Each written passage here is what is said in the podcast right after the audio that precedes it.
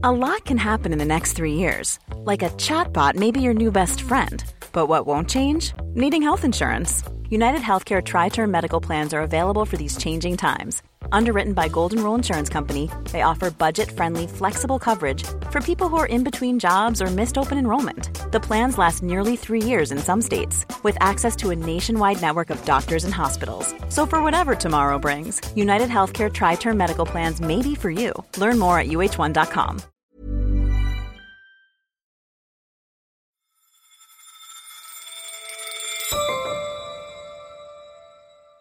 Over the past few months, Britain has really put on a show.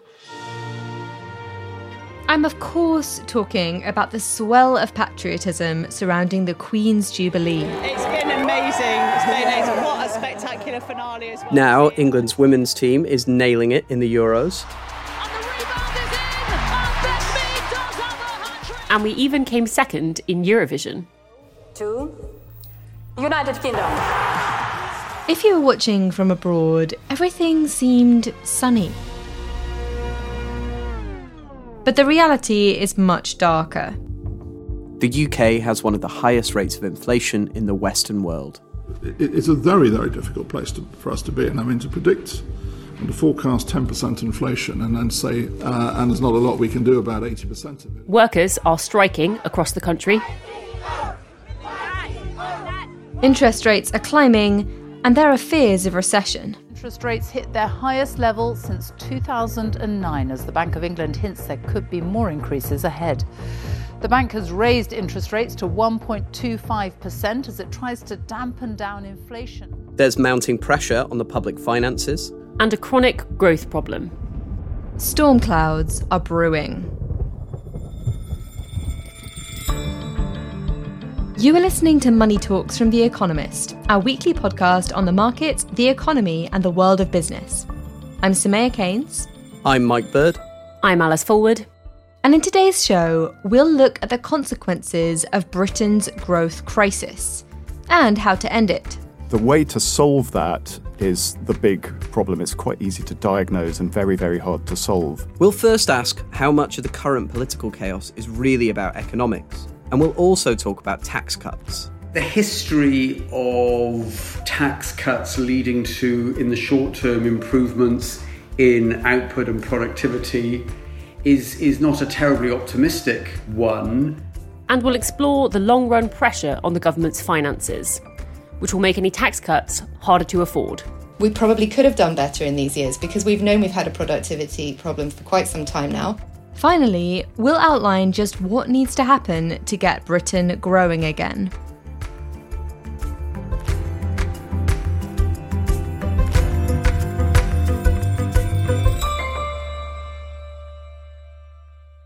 Hi, Mike and Alice. Hi, Soumaya. Hello. So, how did you both get the news that Boris Johnson was going to resign? Well, I was excited to be in the UK for once. Uh, I usually have to watch the political chaos from a distance, and it's nice to be here and see it sort of closer to first hand. I found out when I woke up, and first thing, checked our Money Talks WhatsApp group, uh, which is not just a source of memes, also breaking political news. Soumaya, how has all the chaos been for you? Oh, you know, calm, relaxing, but actually kind of depressing because as the leadership candidates are being grilled by MPs on their attitude to the culture wars, I've been watching all this political chaos through the lens of this really big project that the Britain section is doing on the country's growth crisis, or sometimes how I like to refer to it 10 reasons Britain is bad. Sounds like fun. But is the UK really that special? You know, if you're thinking about problems like high inflation, worries about recession, etc., then, you know, you can join the club. People are worrying about the same stuff in America and the rest of Europe. I think Britain is actually special. A few weeks ago, we put the country as a tortoise on the cover, and we wrote about how it has been stuck in a 15 year rut.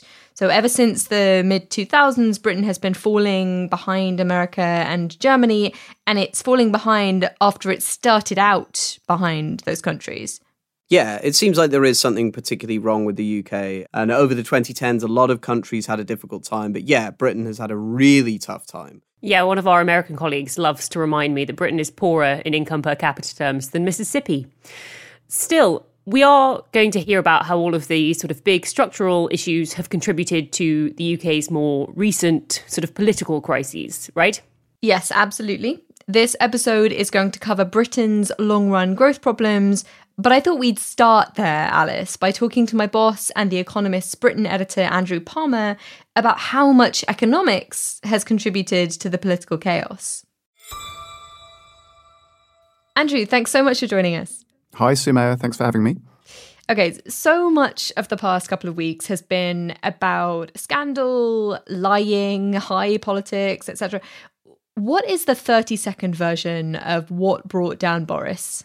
30 seconds. Um, well, character is really a big part of it rather than economics. So here's a prime minister who consistently lied, uh, who obfuscated, who was caught up in scandal after scandal, and that over time eroded support for him among Tory MPs, but also with the public. So worries about his electability uh, became more and more accentuated and eventually brought him down. But at the same time, there was a backdrop of economic worry, a cost of living crisis that was also becoming more and more uh, prevalent on the doorstep and in conversations about electability.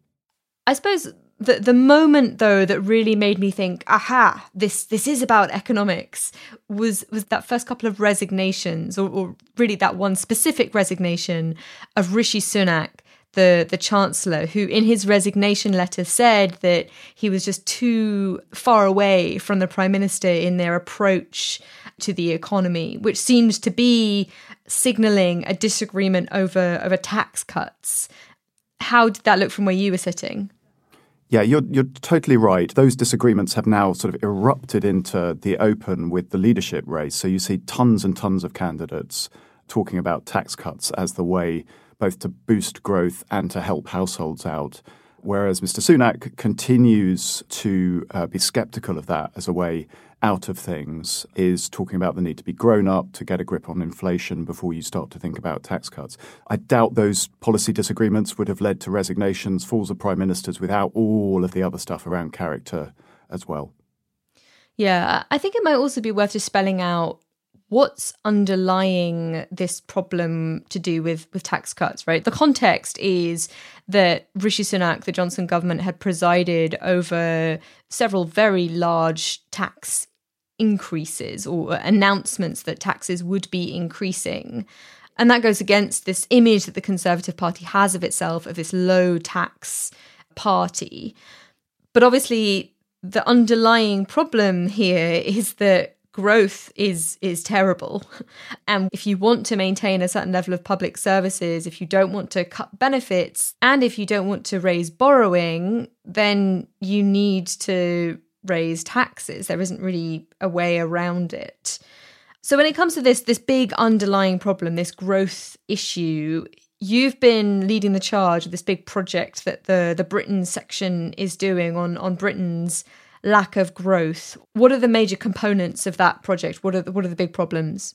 I mean, we have this long run growth and productivity challenge. It's not a new challenge. People have known about it, but it's been brought into focus. Um, by the fact that the economy is stuttering, that everyone feels poorer and is, is poorer because of inflation. The way to solve that is the big problem. It's quite easy to diagnose and very, very hard to solve. The components of it seem to be relatively well absorbed. We don't invest enough in Britain. We have a problem with um, skills and the matching of employees and uh, employers. Uh, we have problem with diffusion of innovation. So there, there are lots of areas to tackle. I suppose there's also a set of political constraints that we ought to think about in the British context, Brexit being one, but not the only one. May, what do you think about that?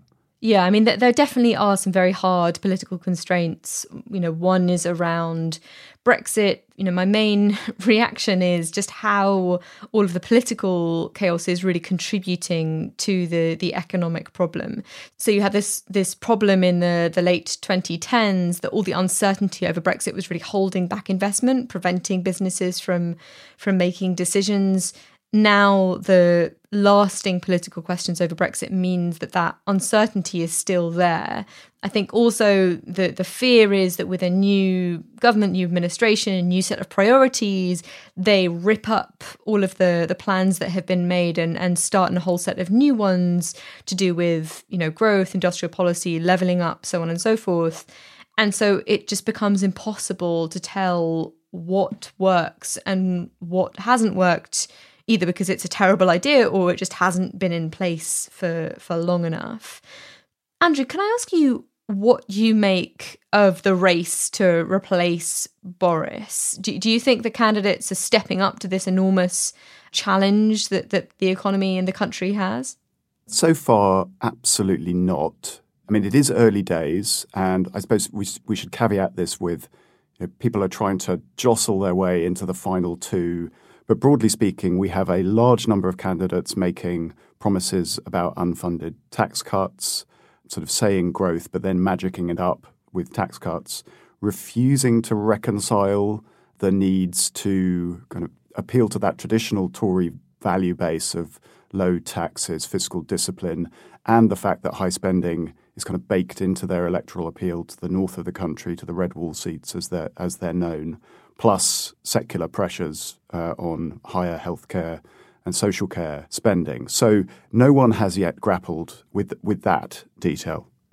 Yeah, I'm really torn between irritation that the candidates haven't announced more details in their policies and then also fear that if they do announce those detailed policies, they'll be terrible policies. So yeah, I think on balance, silence is is maybe better, uh, but it's it's very unclear. Well, also, I, the honest answer to this is that these are really deep problems that require long term solutions. They're trying to win a battle over the summer to become the next prime minister.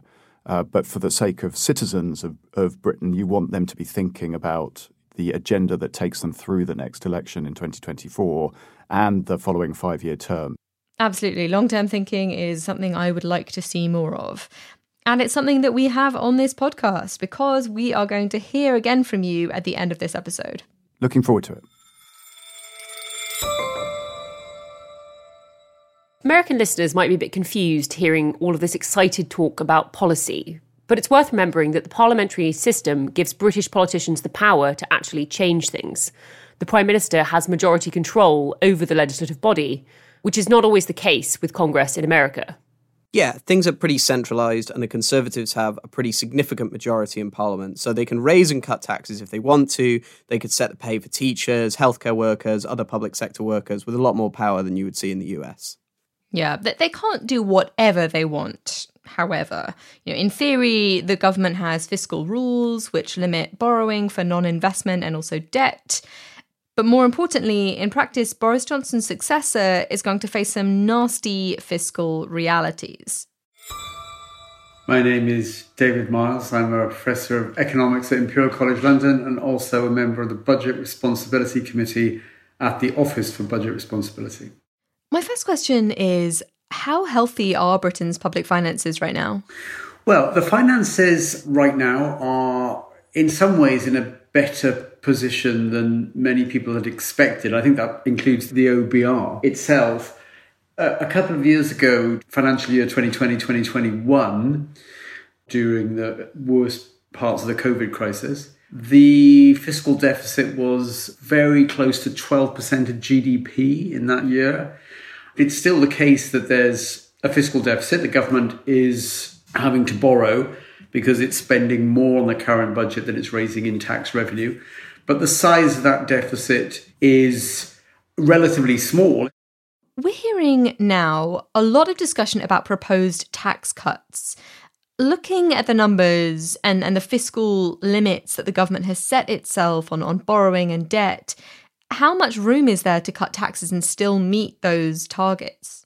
Well, a couple of months ago, the OBR produced a forecast, and on its central projection, under policies as they were then, the chances were slightly above 50% that you could hit the government's fiscal targets, which is to balance the current budget. And on the central forecast, there was headroom of about 1% of GDP. In other words, the current budget could be a little bit in surplus, and the stock of debt could be falling relative to GDP by a small amount a couple of years down the road. But that amount of headroom, given the uncertainties and the volatility in the economy, even in ordinary times, is really pretty small. One of the arguments that we're hearing now is that the government should be focusing on growth. It should be focusing on growth, and cutting taxes would help with that. It would make the economic outlook rosier. What do you make of that argument? If you think about where the current fiscal targets are, they are set for where's the economy going to be two or three years down the road it would be rather optimistic to expect tax cuts now to have a very substantial impact on productivity and output over that sort of time horizon. Though it's, of course, conceivable that some tax changes over a longer horizon might, might well boost productivity. Right.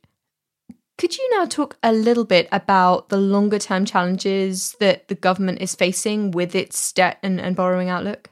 In the UK, the population will age, the proportion of the population above, let's say, 70 years of age is going to rise very substantially, probably over the next several decades. It's already been rising. That puts pressure on expenditure, on healthcare in particular.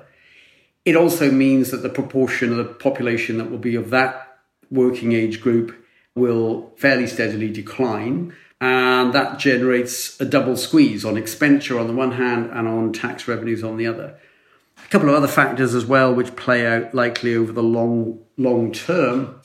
One is that one can't really expect interest rates to stay as low as they have been for the last several years, and the government has a large stock of debt, and that increases government spending on, on the interest on the debt. And there are some factors that'll play out over the next 20 years very plausibly. For example, a loss in what is quite a substantial source of tax revenue on fuel duty on, on cars, people buying petrol and diesel as sales of those cars decline very sharply now. So you put all that lot together, um, what it means is that it's quite likely that as you look not beyond just the next 10 or 20 years, but 30, 40, 50, 60 years into the future, unless something changes in terms of retirement ages or spending on health or the tax system, then we're probably on a trajectory where fiscal deficits begin to get bigger and the stock of debt rises steadily relative to GDP. David, thank you so much for joining us. Thank you. So I always find this kind of depressing because I'm used to still mentally living in the world where you're thinking about the UK in the 2010s and you think to yourself, you know, there probably is a bit of a free lunch there. The UK could spend more, interest rates are very low, there's still slack in the economy, there's still room to do things. And now we seem to live in a world where actually these decisions all have much larger, more obvious trade offs. So, yeah, this is all sort of classic money talks misery to me. Yeah, and I thought the point David was making about how rising interest rates are going to constrain governments first um, is really interesting and important. You know, we've talked before about how households and companies have refinanced a lot of their debt to be low interest rate long term, and so they'll be kind of insulated from higher interest rates. Um, but governments are in a very different position. And this is a point that my colleague Henry Curr has written about extensively in an excellent piece in this week's issue. Fiscal constraints are real then, but of course, everything is made easier. You can have lower borrowing, lower taxes as a share of the economy if the economy is bigger. And after the break, we're going to look at what's been holding back the economy, what's been holding back British growth. It's a pretty complex issue, and I don't think you'll ever really understand it if you don't read all of the Economist series on Britain's growth crisis. And to read the entire series, you are going to need a subscription. Yes, and the series is going to be continuing all year, so there's even more of an incentive to subscribe and stay subscribed. You can get a great introductory offer at economist.com slash podcast offer. That link is in the notes for this episode. And if reading and listening to The Economist isn't enough to fulfill all of your needs, then you should consider signing up for our newly launched educational course. Yes, if you like Money Talks, you might be interested in our new six week online course on fintech and the future of finance. You will learn about everything from cryptocurrencies to the payments revolution, all of which will help you figure out just where finance is heading. It was put together and contributed to by myself and other people you hear on the show, the finance writers at The Economist. So sign up and enjoy a special discount as a Money Talks listener if you go to economist.com slash future of finance and enter the discount code Money Talks at the checkout.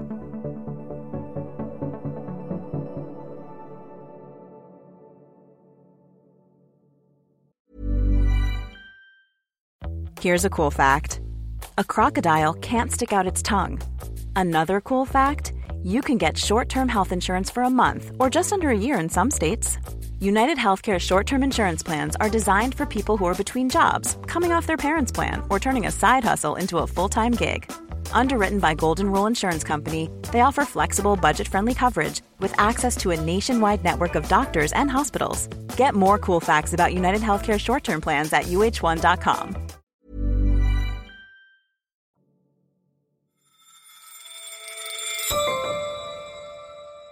So Britain's economic challenges definitely predate the pandemic. They predate Boris Johnson and Brexit. One big problem is Britain's poor productivity growth. And productivity growth drives overall economic growth. It means that people are making more for a given hour of work. To get some ideas for how to fix the problem, I spoke with Anna Valero from the Centre for Economic Performance at the London School of Economics. Anna, thanks so much for joining us. Thank you very much. If you were to identify the main sources, if you were to try to break it down, what would you point to as, as the kind of underlying or, or the, the more specific problems deeper than productivity growth? So, the underlying drivers of productivity are really investment in the type of assets that are enhancing productivity. So, in order to increase that, we can increase worker skills. And we've had chronic underinvestment in capital investment in the UK. And then the other thing is really innovation. So the way we combine inputs to produce output. We know that certain measures of innovation that we can actually measure, such as R&D, which is a typical measure of innovation input, our spending on R&D is lower as a share of GDP than our main comparators. So we know there are lots of areas where we can do better in terms of investing. And those things, based on the evidence, if we do better on them, we should be able to raise our productivity. How easy is this problem? Is it just that we haven't paid enough attention to it? Or, you know, are, are there quick fixes out there? Well, I think it's a really difficult problem in the sense that lots of these investments are long term investments. I mean, think about skills. If an individual invests in their skills, it takes a while to start seeing that pay off in their wages. And it's similar in the economy. If we start making investments through our schooling system, through our higher education system in skills, we're not going to immediately necessarily see the improvement in productivity. But the same with infrastructure. Projects tend to be quite long term. There are lots of planning obstacles, other things that need to be um, sorted out before those plans for investment translate into the improved productivity. And the same with innovation all the stages from going from a new idea to actually commercializing that into a product that is deployed through the economy can take a while. But having said that, I think we probably could have done better in these years because we've known we've had a productivity problem for quite some time now. There have been various plans and strategies seeking to address it, but unfortunately, we haven't necessarily had much longevity in those types of plans and strategies.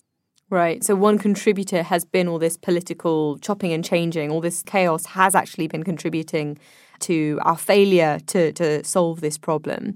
Should we think about investment first of all? If you were government for a day, how would you try to solve this problem of chronic underinvestment?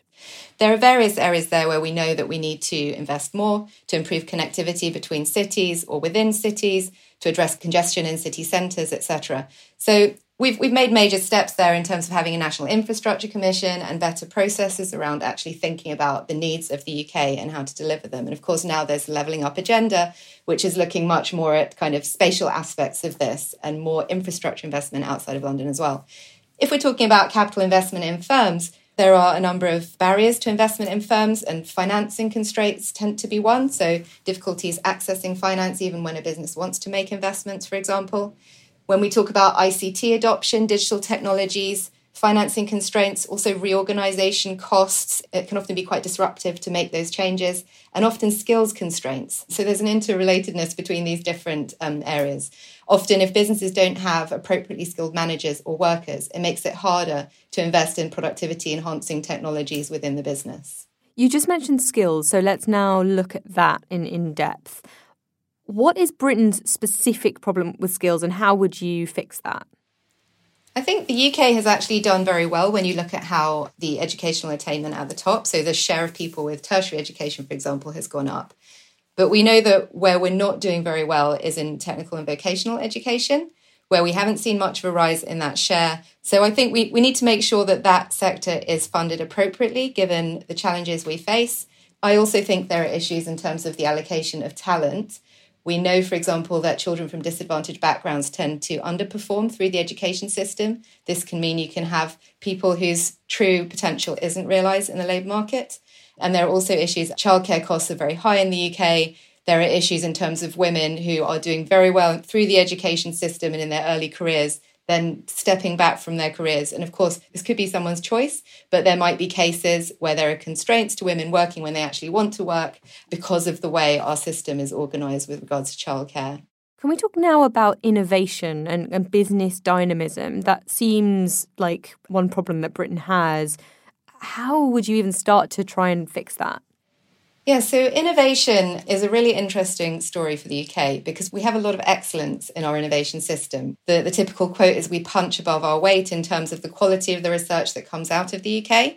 What we're less good at then is commercializing that. And so you can see it in the sense we have lots of really promising innovative startups, but we're less good at that scale up phase. So I think there are issues in terms of how can we commercialize our ideas here in the UK and keep the growth and the employment benefits here in the UK.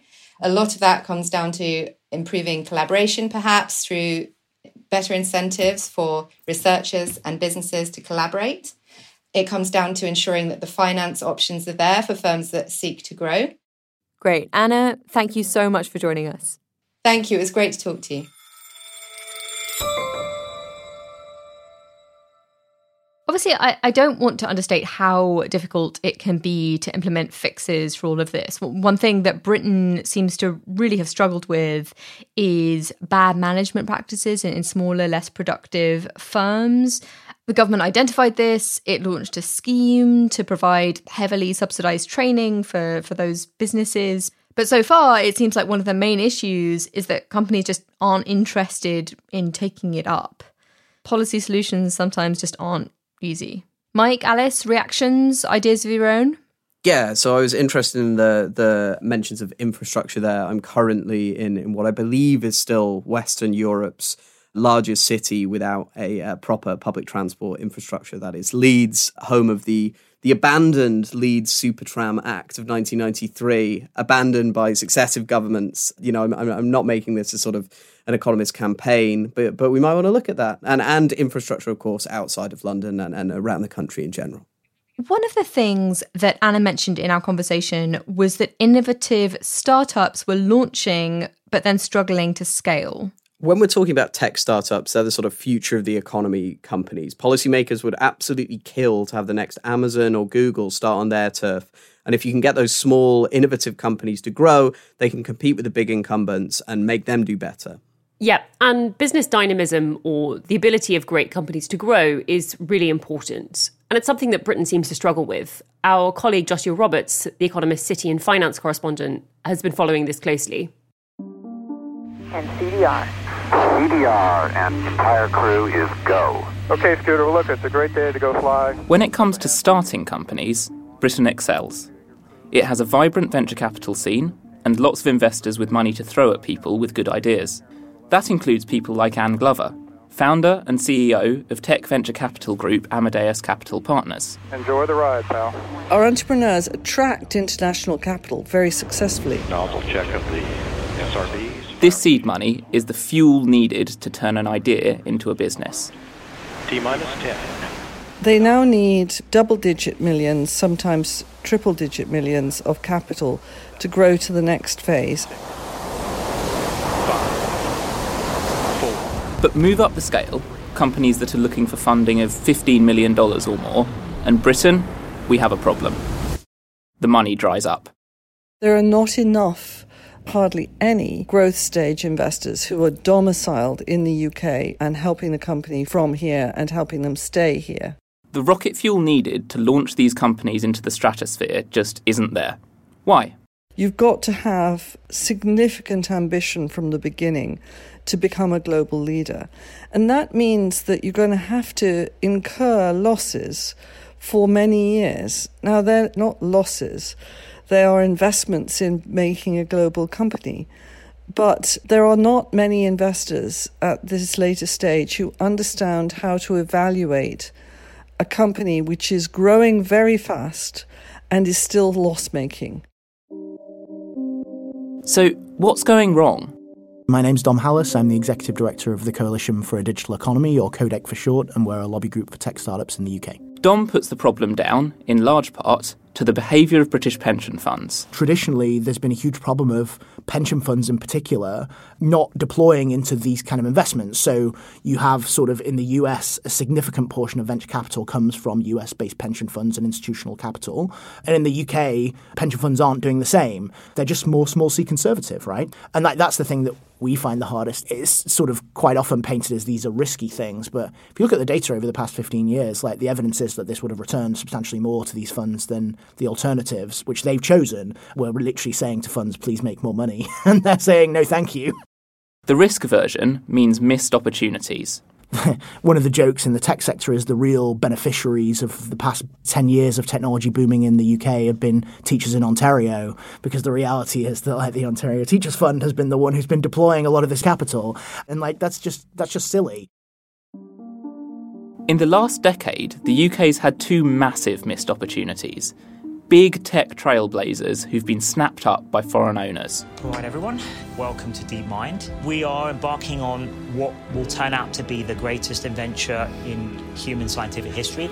DeepMind is an artificial intelligence company that was founded in London. In 2014, it was bought by Google for $500 million. November 1990. ARM begins as a small team of engineers working out of a Cambridge barn. Two years later, there was ARM. The company becomes profitable in 1996. Signing the chip designer's technology powers nearly all smartphones. Within months of its listing on the London Stock Exchange and Nasdaq in 1998, ARM is worth a billion dollars. But 18 years after it was listed, the company was bought by the Japanese conglomerate SoftBank for $32 billion. It's now set to relist, but with a primary listing in America. So, whether it's public or private, the UK has a problem with keeping hold of its most promising companies. Dom Hallas has been pushing the UK government to help fix the problem. The government has been pursuing reforms to what's called the pension charge cap, which is one of the big challenges because it limits the amount that pension funds can pay in fees to have their money managed. Um, and obviously, venture capital is a much more active management structure than other forms of management of capital, and so does require higher fees in order to work. And that's been a, a challenge under the cap. And so they are looking at that closely. The British government is also looking at reforms to how insurance firms can invest their assets and it recently tweaked listing rules at the London Stock Exchange to make it more hospitable for tech companies. But for Anne Glover, there needs to be big change, fast.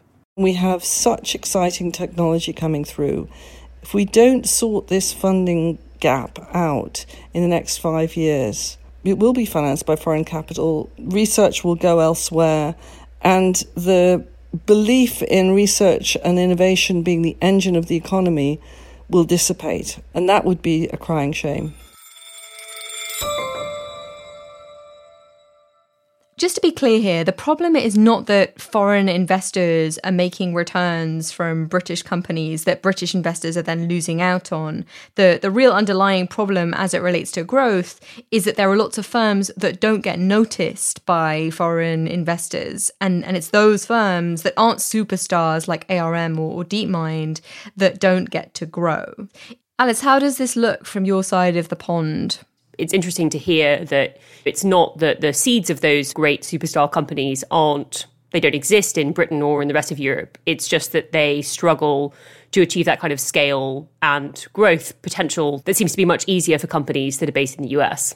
There's a lot of Asian countries where the equity markets are dominated by these fairly stodgy conglomerates and you don't get interesting new companies coming through. But then you get places where they, they really do. You know, some parts of East Asia, um, you get interesting companies coming out of Korea and China and Taiwan. So, yeah, it's, it's a bit of a blend. Now, there are lots of problems with growth in Britain and lots of ideas to help fix them. I want to bring Andrew back to see whether they could actually happen. We're about to have a new government after all, and growth has been part of the campaign. Andrew, welcome back. Now, thinking about these really big economic structural issues, how hopeful are you that they can be fixed? Uh, I'm sure that they can be addressed and improved. I suppose the question underlying the question is whether this government or the incoming government can address them. So far, um, the evidence on that score is pretty unconvincing. If you were pitching yourself as the pro-growth candidate uh, to be the next prime minister, let's let's say that some freak of nature has happened. We're, we're the the radical centrist party rather than conservative the conservative party what would be your platform, your your long term thinking platform? I can't imagine a less electable party, actually, Soumaya. But um, yeah, I mean, I would say I'd say in the very short term, don't make things worse. We're in the middle of something very dramatic in the British economy with high inflation, a currency that looks vulnerable, high current account deficit, etc., etc. And there are ways in which the incoming administration can make things worse. So, you know, big row with the EU over Northern Ireland, rapid tax cuts that fuel inflation, all of those things will actually make things worse. So that's, I guess that's job one. Don't worsen things. And then the long term pitch is something that I think you and I are going to have to uh, work out and talk about in, in more detail in our cabinet discussions. But it is almost certainly going to involve ways to make it easier to build infrastructure and housing in Britain, ways to fund vocational education, uh, ways to encourage people to come into Britain from the EU without reawakening um, the Brexit dragons. All of those things, I suspect, are going to be part of our, our programme, and with that, we can seize power for decades. Great. Andrew, thank you so much. Thanks, Soumaya. Look, I try to stay upbeat when thinking about my own patch, but it's really difficult here. Yeah, I think it's got to the stage where sort of looking quite a bit at Japan's economy, where someone talks about the lost decades, and I no longer really know which country they're talking about. I don't know whether you're talking about the UK or Japan. So I sort of alternate on both between optimism and pessimism. Uh, on the one hand, if we could just fix some of these things, you could get on such a better growth path. And on the more pessimistic side, it's been a very long time in both countries' cases now, and, and what's been left at the side of the road, what's been lost, what could have been, basically. If you're looking for sort of the thinnest of silver linings, though, I guess, sure, America has all those sort of whizzy tech companies, but that's not been very great for investors this year. And the FTSE, filled with old, stodgy utilities and oil companies, is only down about 3%, whereas the S&P is down about 20. So sure, you might have lost decades of growth, but at least your portfolio was doing all right this year. Alice, that's the kind of positive thinking that I need right now. Um, should we turn to our stats of the week? Yes, please. Yes, let's. My stat of the week is 47%. So almost half of households in Idaho have two fridges. That means that Idaho is the American state with the most second fridges of the entire nation. And I was very intrigued by this, so I sort of tried to do a little bit of research into why this is. And apparently, well, the best explanation on Twitter anyway, is that Idaho is a prepper state and you can't call yourself a survivalist unless you have two fridges. Just stunned silence. Yeah. um, we will move on to my statistic of the week, which is 11 trillion. It's 11 trillion Vietnamese dong. That is the level of investment that is being funneled into Ho Chi Minh City Airport. Now, you might have struggled with American or European airports this year. The good news is you're not going to struggle if you go to Vietnam anytime soon because Ho Chi Minh City Airport is expanding so it can accommodate 45 million passengers a year. Bottom line, if you're planning a holiday for any time after September 2024, plan it for Vietnam. What is the uh, dong dollar exchange rate? It's it's just short of half a billion US. Okay, I think that means it's my turn. And my stat of the week is £1 billion, which is how much a dog license might raise, about £100 per dog, if one was reintroduced into the UK. Um, so David Miles actually brought this up after our conversation this week. He alerted me to the fact that Britain has already had a dog license, and it was particularly remarkable as a tax because it started off at seven shillings and sixpence. And then for the next 120 years, it was not changed in its nominal value. And so by the end, it was worth 37p when it was finally abolished in 1987. I don't think David Miles was actually serious about this particular proposal. He did email me later to clarify that he thought dogs were really great. I think that's all for this week. Our thanks go to David Miles, Anna Valero, Anne Glover, and Dom Hallas. Thanks to our colleagues Andrew Palmer and Joshua Roberts. And thank you for listening to Money Talks. Please rate and review us on Apple Podcasts or wherever you listen and send me your favourite stats at podcasts at economist.com. If you like the show, you should also sign up for our Money Talks newsletter at economist.com slash newsletters. This week's show was made by Marie Keyworth, Stevie Hertz, and Kim Gittleson. Our sound engineer is Nico Rofast. I'm Mike Bird. I'm Alice Fulwood. I'm Soumaya Keynes. And this is The Economist.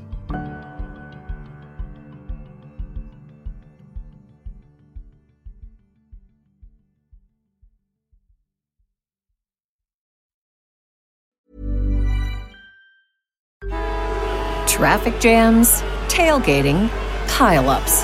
Ugh, the joys of driving. How could it get worse? The federal government wants to have a say in what you drive. That's right. The Biden administration's EPA is pushing mandates that would ban two out of every three vehicles on the road today. Don't let Washington become your backseat driver. Protect the freedom of driving your way. Visit EnergyCitizens.org. Paid for by the American Petroleum Institute.